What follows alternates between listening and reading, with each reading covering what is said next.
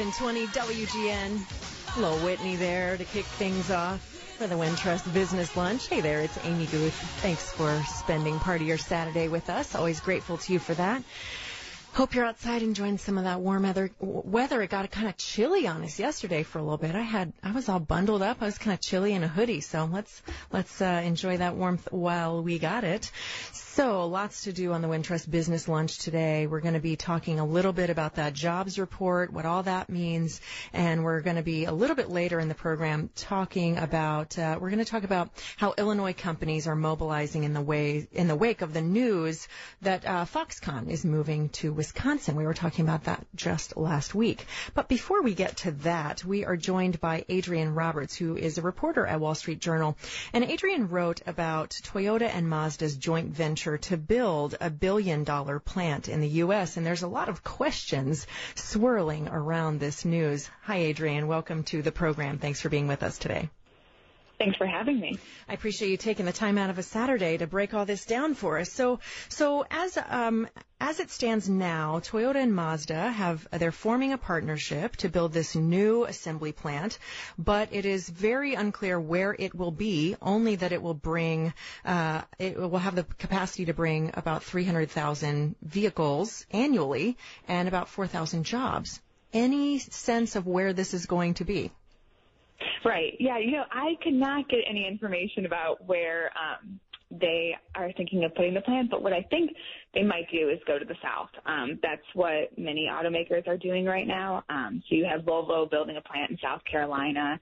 Um, BMW has their plant there as well, and that's mostly because they're non-unionized plants. Um, so if I had to guess, um, don't quote me on this, but I would think they would go to the south. Right. We also have uh, Volkswagen in Chattanooga. All that. You're right. That is a, an interesting point. There is a lot of uh, automakers that we see there. And so, um, what are the implications of this joint venture? We don't often, at least not that I'm aware of anyway, it seems like we don't often see big automakers like this teaming up to share space. What What is the context of that? Right. Yeah, you don't often see a lot of joint plans. You'll see joint ventures to share um, technologies or to do research together because it is so expensive. Um, but this plant is really unique because it benefits both automakers in multiple ways. Financially, it takes um, the burden off. They're sharing the cost of this. It's a $1.6 billion plant, so they get to split that, um, which I think they're both happy about, especially at a time when um, U.S. auto sales are just starting to decline. So when we saw this news, we are like, wow, they're going to build another plant in the U.S. and uh, Toyota is going to sell their Corolla sedan, which isn't doing um, super well here, and you know people are switching to crossovers, SUVs, and pickup trucks. So at first it was kind of a mystery. We're like, why would they want to do this? But what I think it is is um, so first of all, Toyota will um, get to move around their capacity, so they're going to be able to make more pickup trucks, their Tacoma in Mexico, which is a hot seller for them, and they've been dying to get more capacity. So this frees up capacity in Mexico because with their new plant that they're building in Mexico, they were originally going to um, build a Corolla here. Now they're going to move the Corolla to this new plant. So you build more pickup trucks. Um, and also for Mazda, um, this is their first time back in the U.S. since 2012. So they had a joint venture with Ford that ended and they haven't produced here. And at a time right now when NAFTA is under threat and, um, you know, there could be a border tax slapped onto to imported cars, this is a great way for Mazda to get back into the U.S.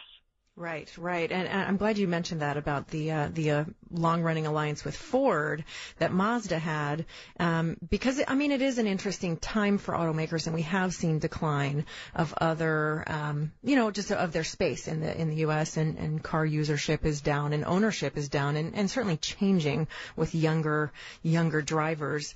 Um, and then Toyota too, though Toyota and General Motors, um, they had a project going for a while in California as well. Correct? Mm-hmm.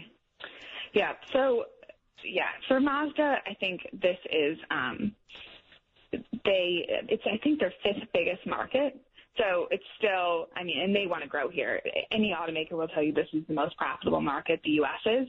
So I think they want to get any any way they can get some kind of foothold here. Um, I think that's going to be big for them. And you also see, you know, when Toyota built their plant in San Antonio, um, and when um, BMW built their plant in Spartanburg, South Carolina, you go to those towns and you're going to see a lot of Toyotas or BMWs driving around. So it's a great way to just get your name out there and to get more sales just in the area that you're building. So I think, uh, and for Toyota too, that could happen as well. Yeah. So I think they're both excited about being here. That is a really good point. And so what is the timeline on this facility and what is the price tag?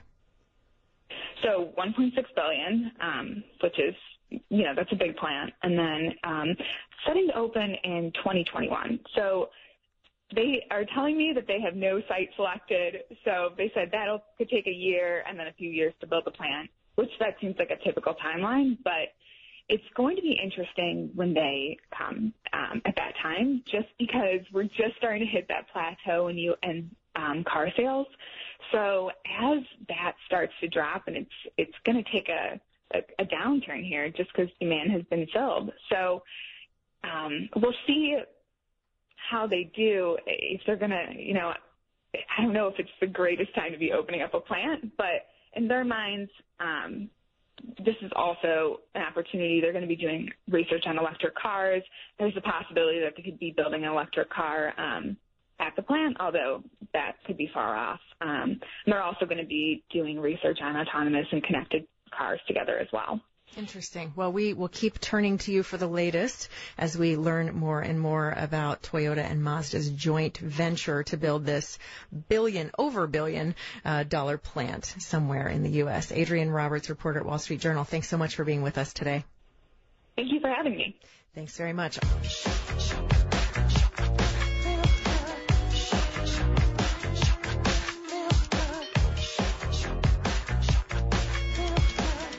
720 WGN. Hey there, it's Amy Guth here on the Wintrust Business Lunch. Thanks for being with us today. Hope you're enjoying some of that warm weather out there. Lots of smiling people out on Michigan Avenue today. We are joined now in studio by Frank DeVincentis. He's a senior vice president and financial advisor with Morgan Stanley in Chicago, and he's here to talk with us. The jobs report that just came out, of course, big uh, questions surface quickly uh, in the economic ways and uh, ways of thinking. So anytime we see that kind of data, we want to bring in an expert and talk it over. So thanks for being with us today, Frank. Thank you, Amy. Okay, so the jobs report came out, and what did you know? What what is it that we can most take away from it? Because I think quickly some pretty simplified narratives always emerge whenever we see a, a, lot of data like that. So what is the big takeaway for you on that? Sure. Well, some of the big takeaway takeaways is, you know, 200,000 jobs, 209,000 jobs added first is a very, very good thing. Um, taken in the big scope, we have an unemployment right now at about 4.3 percent. Um, so this, what that tells us is that the job growth at some point should be slowing here, um, simply because jobs are more scarce. But as it relates to the market and kind of the headlines, this job posting was better than expected and better than the trend that was established over these past couple of months. And so anytime we have big news like that where people are speculating about economic indicators, it seems like people start making a lot of really quick financial decisions. Right, and that is something we would not want them to do. Um, you know, taking taking a longer view and looking at this and putting it into perspective is important. It's definitely uh, optimistic news, and its jobs are are good, plain and simple. What it leads to is more spending and, and, a consumer spending economy. Our economy is largely driven by that. Um, so it, it, continues to add to that confidence, but I wouldn't um, make any large portfolio changes based on this uh, number alone. Right. It seems like that's never the right move. But right, but right. I mean, I feel like I've had many conversations about about financial headlines on this show, and, and it seems like that's always the advice. Just everybody chill out. Right. Everything will be fine. It'll all balance out. And and we we run the risk of sounding like drones or sure. you know like the old record of just saying, hey, look, stay the course, have a plan. Um, but it really does make sense. I mean, if you if you take this to say, well, what do we expect to happen from, say, the Fed? you know, how does the Fed react to this?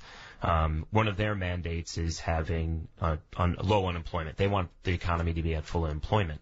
But the thing that we haven't seen in a while is inflation. Mm-hmm. And inflation is really what the Fed is looking for before they can confidently raise interest rates. So this past June, they were very quiet and, and said they decided not to raise the Fed target. So they kept it at one to one and a quarter. And they said that, look, we're going to continue to be data dependent. We're going to continue to just look and see how the economy goes. Um, now we sit back and say, well, what's going to drive inflation? And what'll drive inflation ultimately is wage growth. We need to see companies having to pay their people more. Mm-hmm. And that will increase their prices of the goods and you'll start to see that. But it, it has not been seen just yet. Yeah, and, and, that's an interesting topic because that one gets very contentious very quickly as we talk with both uh, workers and employers. Right. Quickly, you know, we've seen uh, a lot of conversation around the fight for 15 here, and and uh, so much uh, quickly seems like we can have pretty even keeled uh, economic discussions, but as soon as wage comes in, a right. lot of tempers start flaring and people get very emotional about it. That's their that's their livelihood. Yeah, and and we, we certainly have those those conversations with our clients, but we have to st- take a step back and look at that large picture again sure. and say, hey, look, automation, mechanization is occurring. Um, the workforce is less unionized now, so the the negotiating table, it's hard to bring up wage growth. Um, you know, again, something on a political level, you might see someday um, wage per hour raised in that mm-hmm. in that sense. Right now, it's mostly happening on a state by state level.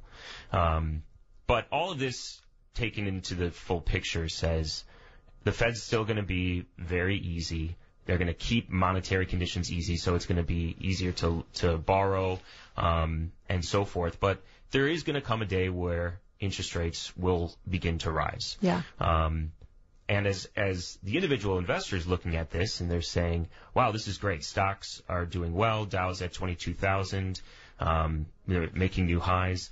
You just want to make sure that you're rebalancing that portfolio. It's easy to forget, you know, in a year like, well, really the past couple of years, we have the S&P locking in really nice returns. As of second quarter, we were up over 9% and the bonds doing somewhere in the neighborhood of 2%. That 60-40 portfolio, 60% stocks, 40% bonds, suddenly starts to look like a 65, you know, 35 or 70-30. Mm-hmm. You have to make sure that you're rebalancing back to that 60-40 model if that's the plan that you're following. Yeah, I, I, want to talk about the market too. So, so talk, if you would, about the significance of the Dow crossing 22,000 on Wednesday. It's a great number. I mean, it's it's one of the again the our move from 20 20,000 to 21,000 happened in I believe it was the fast one of the fastest trading times in in history. This time it took only about 127 days to get from 21 to 22. That's that's pretty quick movement. Um, so what we look at is to say, well, what is substantiated? What is supported from an evidence standpoint is that earnings have been growing. First quarter earnings were up 15% year over year. Second quarter's coming in at around 9%. This is this is great news. Um, you know, the number 22 doesn't have any real significance, but we would start to raise the flag of caution to say there's certain parts of the economy that are perhaps just a little overvalued. Um, a lot of consumers have been holding on to utility stocks, to consumer staples. These names are trading at higher valuations or higher multiples. I don't want to get too technical. Yeah. Um, but there are certain areas of the economy still, uh, financials, um, certain healthcare names that are quite attractive at mm-hmm. this level. It's a mixed bag, yeah. what I'm trying to say. Well, I was just about to ask you that. You know, as we have what looks like fairly optimistic information on the on the outside, mm-hmm. there's always a downside. There's always or a false narrative or something that people miss when they're attached to kind of the main talking points of something. What are those things people are overlooking, or what are those downsides we should be looking for? Well, I think um, certainly as as interest rates, if interest rates do start to go higher, if the Fed starts to become more confident in, in raising rates, that's going to have um, a negative impact on long bonds. Mm-hmm. So if you look at your bond portfolio and you see that you have uh, bonds that have longer dated maturities, we and we use the term duration, high duration. Um, they're going to be sensitive to interest rate movements, and you'll see the the price or the principal of those bonds fall. Um, also, high-paying dividend stocks. Basically, anything that's been a bond substitute, uh, real estate investment trusts, mm-hmm. things like this. A bond substitute that has paid us yield as as the 10-year and other interest rates start to rise. Um, you'll see investors sell the bond substitutes and move back into traditional bonds. Lots of complicated stuff here. We're, we're glad we have experts here to explain it all to us.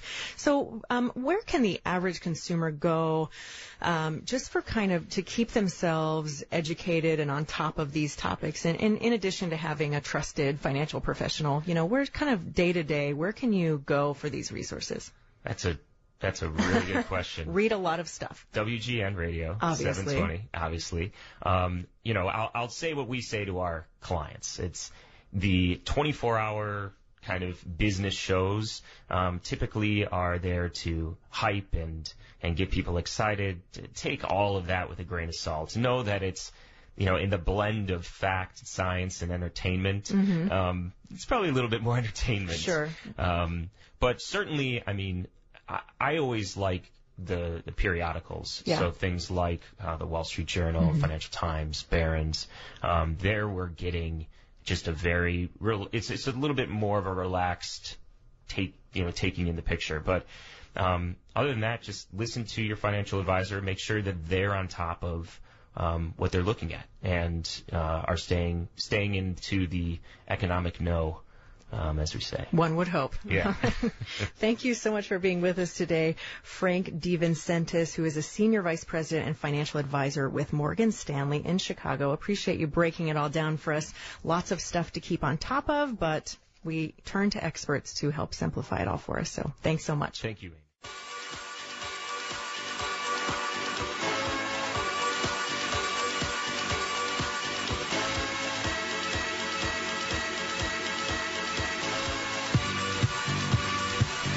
720 WGN. Hey there, it's Amy Guth here on the Wintrust Business Lunch. Shout out to producer Cash, who's playing some awesome songs today. Shout out to you. I do what I can. Thank I'm you. I'm liking it. It's good. It's keeping people pumped up mostly me. Thank you. All right, still lots to do on the program. We are joined now by Lauren Zumbach, reporter at Chicago Tribune, who wrote about how Illinois companies are really making some, uh, they're paying attention anyway to the fact that uh, Foxconn is moving to Wisconsin. And so in, in light of that announcement, we were talking about this last week on the program, how Foxconn is coming in to the Midwest. Um, so suddenly Illinois companies are like, oh, we should do something about about that. So here to talk about that with us, Lauren Zumbach. Welcome to the program. Always happy to have you. Thanks so much for having me on, Amy. How are you? Great, thanks. So, um, talk us through what are Illinois companies doing as we see this uh, as we see this this uh, Foxconn coming into Wisconsin. Yeah, well, I mean, as much as Illinois would have loved to have uh, been able to bring them south of the border. Um, you know, really from the from the company's perspective, and from the economic perspective, you know that that line is a little bit invisible. So um, there, you know, there's a lot we still don't know yet, including exactly where the plant is going to be heading. Um, but you know, big companies like Foxconn typically um, often like to work with local vendors. So you know, certainly seeing it for companies that are in the electronics manufacturing industry, you know, looking at opportunities to maybe work with them, um, you know, whether it's a company like Molex, which is based in Lisle, that's already a Foxconn supplier, or, you know, maybe some that haven't worked with them in the past, but, you know, might want to pursue that kind of relationship going forward. And, you know, there's even some companies that, you know, maybe wouldn't be working with them directly, but see it as sort of an opportunity. Just, you know, the more companies that are in this space in our region, um, you know, the more talented it attracts here, um, you know, maybe hoping to grab some of those benefits, even if they're not, you know, working directly with them. Sure. Are there any um, Illinois companies that, that you ran into in, in working on this piece that, that, that gave you the sense that maybe there's some resistance, uh, maybe Illinois companies that, that don't necessarily want this move to happen or are concerned about what it implies? Um, I didn't run into um, anything like that just yet. Um, you know, um, most of it was, you know, fairly positive looking at just you know, if just the, the more um, it, seeing it as an opportunity for the region, um, if it becomes better known for the electronics manufacturing.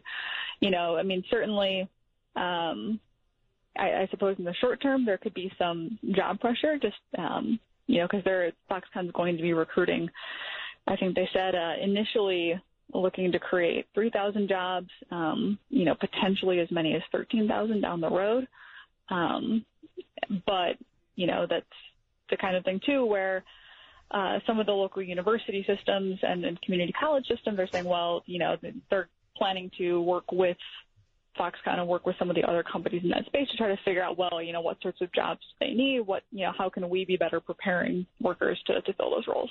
Right, and that's something that you mentioned in your piece at ChicagoTribune.com. Everybody go find that. It's a really interesting, in-depth read um, with a lot of interesting data in it. So you mentioned that about the um, skilled workers in the area and preparing workers for, um, you know, a shifting landscape of, of, of manufacturing jobs. Right, and um, and some of the economic development um, experts that we talked to said just you know based on the salaries that Foxconn has, the average salaries that Foxconn has talked about these jobs, they are going to be skilled manufacturing jobs. So you know things where um, you know that, that do take a little bit more expertise. Um, but whether it's you know the College of Lake County or um, Intersect Illinois, which is the state's economic development arm, um, you know, say that as this thing moves up forward and they learn a little bit more about you know exactly what Foxconn is going to need, um, you know, that's a sort of uh, they they're used to working with companies like that to try to um, figure out how to fill those needs. Um, you know, there, there's also going to be uh, some infrastructure challenges.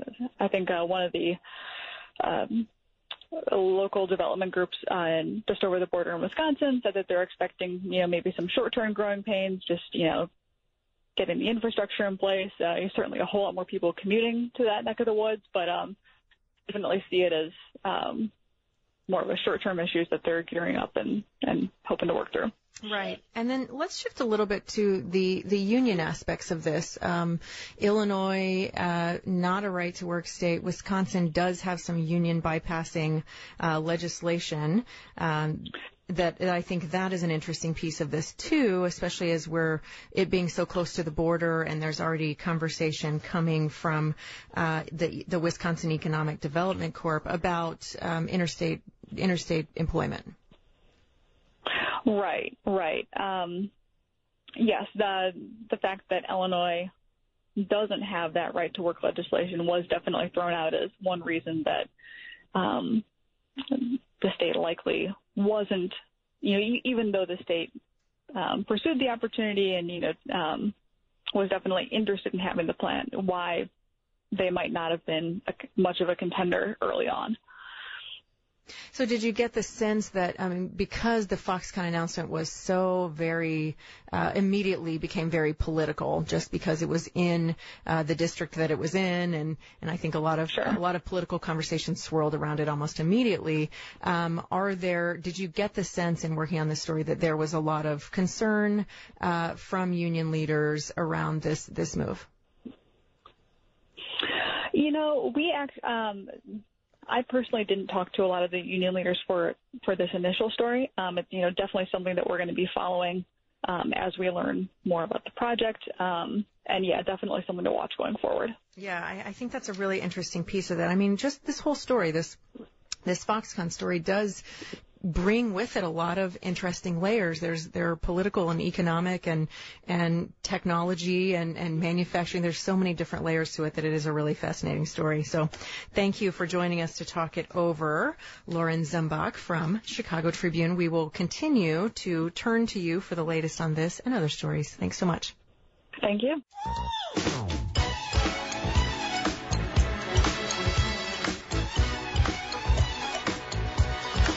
720 WGN. Hey there, it's Amy Guth here on the Wintrust Business Lunch. Thanks for being with us today. Always grateful to you for sharing part of your Saturday. Well, lots of people outside today in the warm weather. Lots of people headed to Lollapalooza. That's a thing. I saw a whole lot of people with glitter tattoos happening very early this morning, so I knew it's Lollapalooza time. Um, indeed, but it is, uh, you know, it's kind of overcast, so we'll keep you updated on the weather. I know we've had some kind of pop-up weather. So, if I may, Bob and Cash. I would like to shift a little bit outside of the normal stuff we talk about on the business lunch because I want to tell you about something I'm doing on Tuesday. What are you doing? Okay. I'm going to, I was invited, this is not just midlife crisis talking.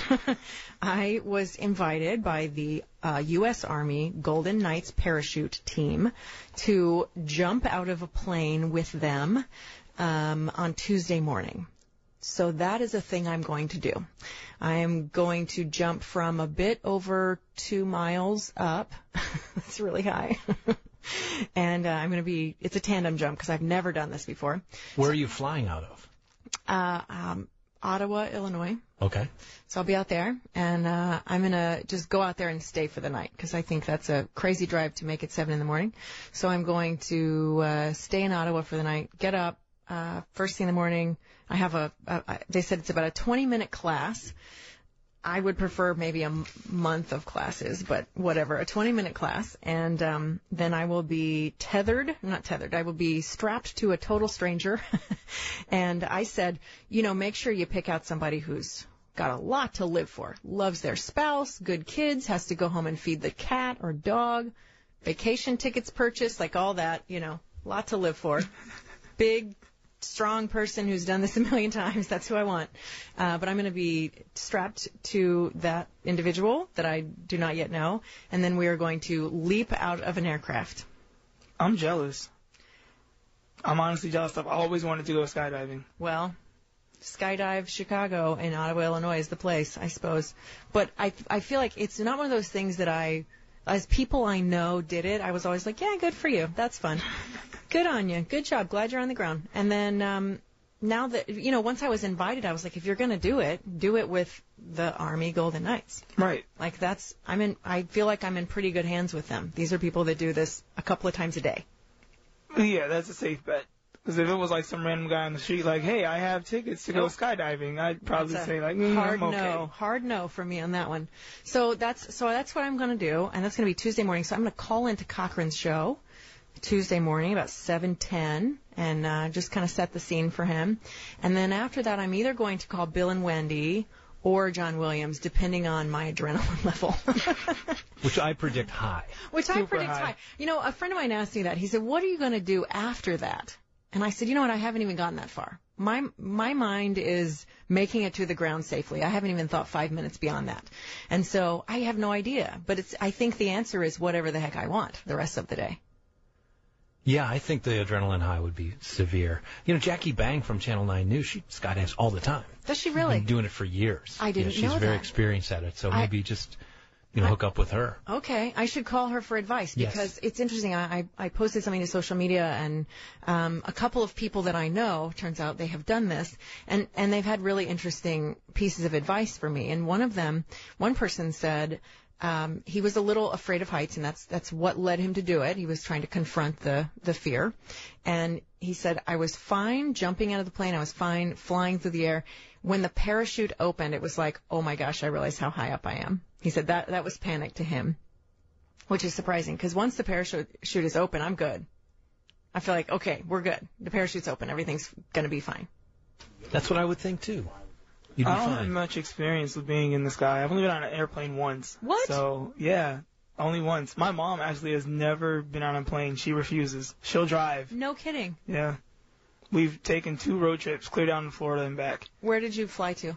I went to Las Vegas last year for my birthday. That was the first time you had been on an aircraft. First time ever, my 21st birthday. First time ever on a plane. Yep. Oh my gosh. I know, right? So what about the idea of flying over water? Does that sound unnerving to you? No, I don't have a fear of heights. Okay. I, air doesn't bother me. Okay, you just hadn't gotten around to it. Yeah, pretty Okay. much. Because my family was always like, "Oh, we'll do a road trip," and Oh, I'm like, see. "You know, planes get us there way faster, Way guys." faster. And my mom's like, "No, my feet belong on the ground." I'm like, "Okay." Right, right. Well, if something goes wrong, I'm going to be thinking of your mom. Like, oh, I should have thought of Kesh's mom. Yeah, shout out to my mom. Well, my mom has been a good sport about this. I have to say, the guy. I figured she would be like, "Do not tell me another thing. Stop speaking right now." right. Um, she is. Uh, she she can be a nervous woman sometimes, but no, she, you know what? Shout out to her because she was very cool about. It. She said, "I'm really proud of you for doing this. This is this. If you would have said no to this, you would have regret. You would regret it." Right. So- of course. Yeah. so Yeah. she- shout out Mama Goose. Yeah, she was like, "Get it done. Just text me when you're on the ground." There you go. That's how it goes. Yeah, actually, now that I think about it, my mom paid for me to like. It's like the little bungee swing drop thing they have like Six Flags and Mm. that. She paid for me to do that my 18th birthday, but yet she refuses to go in the air. That's interesting. Maybe she wants to. Maybe she has some anxiety about that kind of stuff and wants to make sure you don't have it. I don't know, because she literally just walked up and was like, "Hey, you want to get on here?" I was like, "Uh, Sure. sure. Why not?" What was bungee like? Was that cool? It, yeah, I think the worst part is like you have to release yourself. So like they drag you up in the air however many feet, and I did it over water. What do you mean you release yourself? Like you have to pull the the, the release cord for yourself to start free falling Oh, off boy. the bungee. Oh boy. So I think that was like the worst part. Yeah. They just drag you up and they tell you like, well, don't look down, and of course you look down. Of course so you look down. Well, I, um, courtesy WGN Radio, um, we have a GoPro here, and so I've just borrowed it, and I'm gonna wear it somewhere. I think I'm gonna strap it around my chest. Right. So I'm gonna have, I'm gonna try to live stream it on Facebook. That's the goal. oh, that's gonna be awesome if It- you can. Yeah, if I'm unable to live stream it, at the very least, I'm going to have a video of the whole thing. Right. I might, as a courtesy, cut out the sound because I'm sure there might be a naughty word or two. Can you get a signal up there? Well, so what you Oh, do is, yeah, I had that same question. So you can run, basically, you can kind of produce the video from the ground through your iPhone, but I just, I'm not sure that the that high up that the video will be able to connect to the phone. So I don't want to scare people and say it's live and then have it cut out. you know what I mean? No, no, that's the worst thing you could possibly right. do. I think that would be a little horrifying. Yes. Um, so I may just record it and, and then just put the video up as soon as I can. On, uh, the GoPro has a mic. You- I don't know. I, Yeah, I've some never do and some don't, I think, so- I, so I have do. no idea what's. I'm just going to document everything I can, and we'll get a little video beforehand. But someone jumps out with us. Um, someone from their team, uh, apparently, who will have a GoPro on his head. So there's going to be some really unflattering photos of me and video of like the wind pulling my face back from my mouth and all that. Um, but hey, whatever. You know what? You only live once. Yeah, it's well all part of the experience. do the heck out of it. Um, but I, I, I need good advice. So if anyone has, has done some skydiving, you want to give a quick shout, 312-981-7200. Um, it, a friend of mine did it. She said she was totally cool with the whole thing until the door of the aircraft opened. And then she, her mind went, no, no, no, no, no, no, no, no, no. Like this is not natural. So this is not good. Uh, she went ahead and did it, but she said it was very scary to get out the door. But from my understanding, you you don't make the choice to jump. That that's taken away from you. That either you know the person you're tethered to is just going to run and go. There's you won't have the opportunity to slow it down or you know it, you might hurt yourself or the person you're attached to. So- Right. I just want to like double double check that tether. I mean, I may like I feel like I'm gonna have my because I'll be in front of him, so I feel like I'm gonna have my hands like behind my back, holding his waist or something, like holding on his arms or something. I want my wish for myself is that I'll be able to just say, okay, it's out of my hands now, and you know, and just um, once once we're out of the aircraft and just say, well. It's it's none of this is up to me anymore, so I better just enjoy it no matter what happens. Which is a good life lesson. I mean, that's life anyway, right? How much a lot is out of Absolutely. your hands. It's so all out of my gotta hands. Right. Might as well just let it be. Surrender.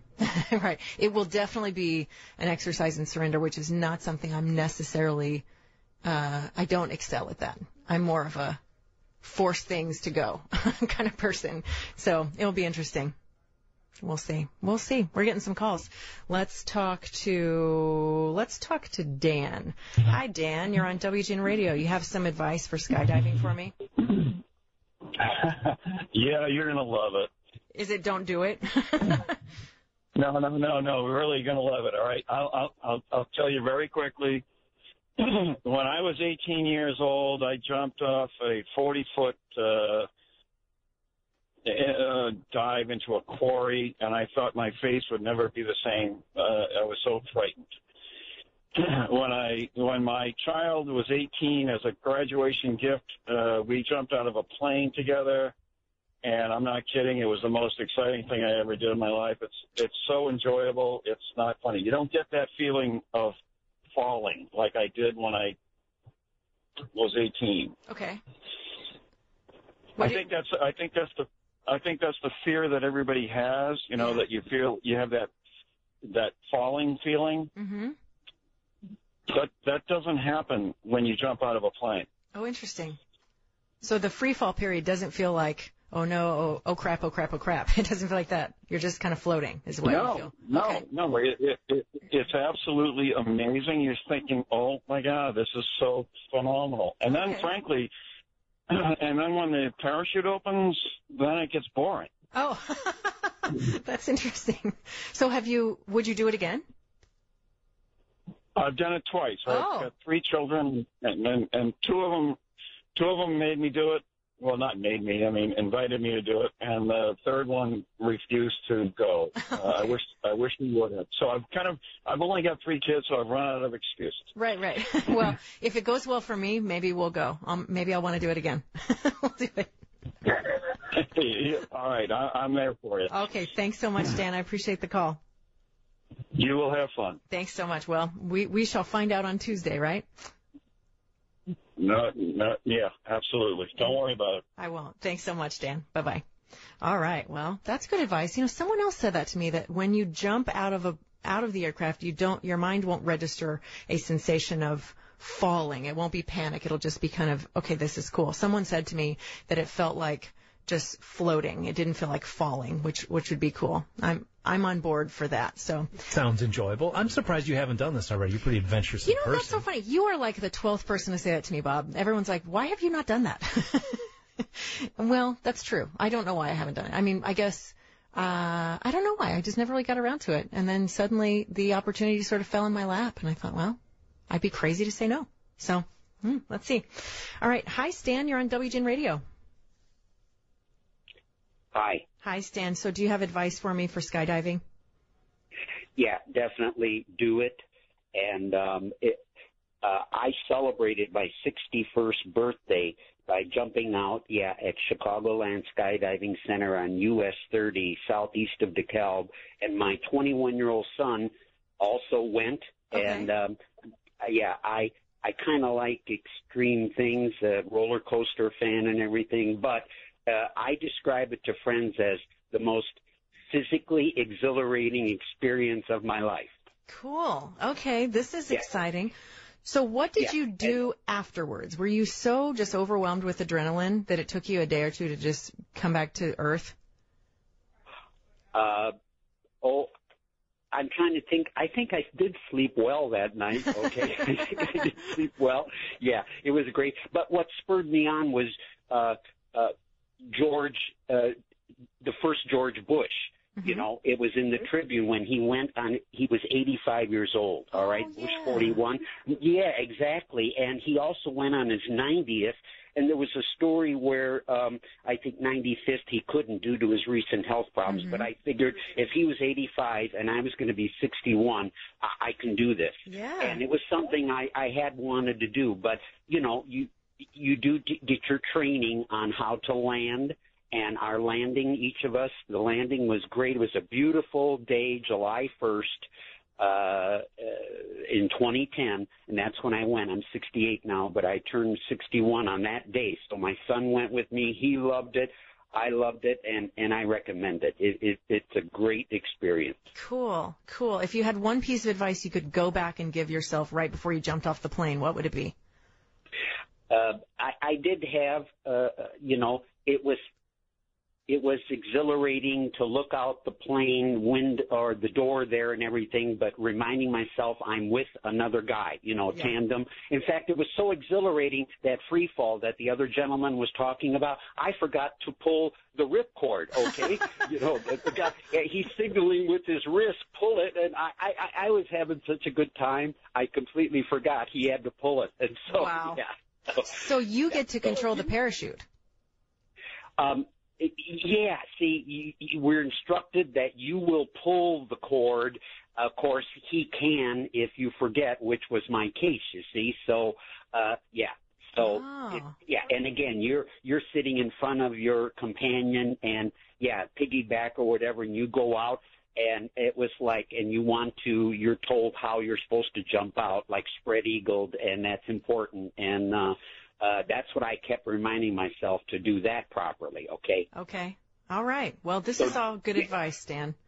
Yeah, and so please come back on the air in a couple of Saturdays and tell us how it was. Okay. I'm going to. I'm in fact that morning. I'm going to be. I'm going to call Steve Cochran right before I go, and then afterwards, I'm either going to call into Bill and Wendy or John Williams and let them know how it went. But I'll also put a video up at wgnradio.com because I'm going to have a GoPro on me and all that good stuff. So, well, we shall see. Hey, thanks a lot for taking my call and enjoy. Thanks, Stan. I appreciate the pep talk. Okay. All right. Bye bye.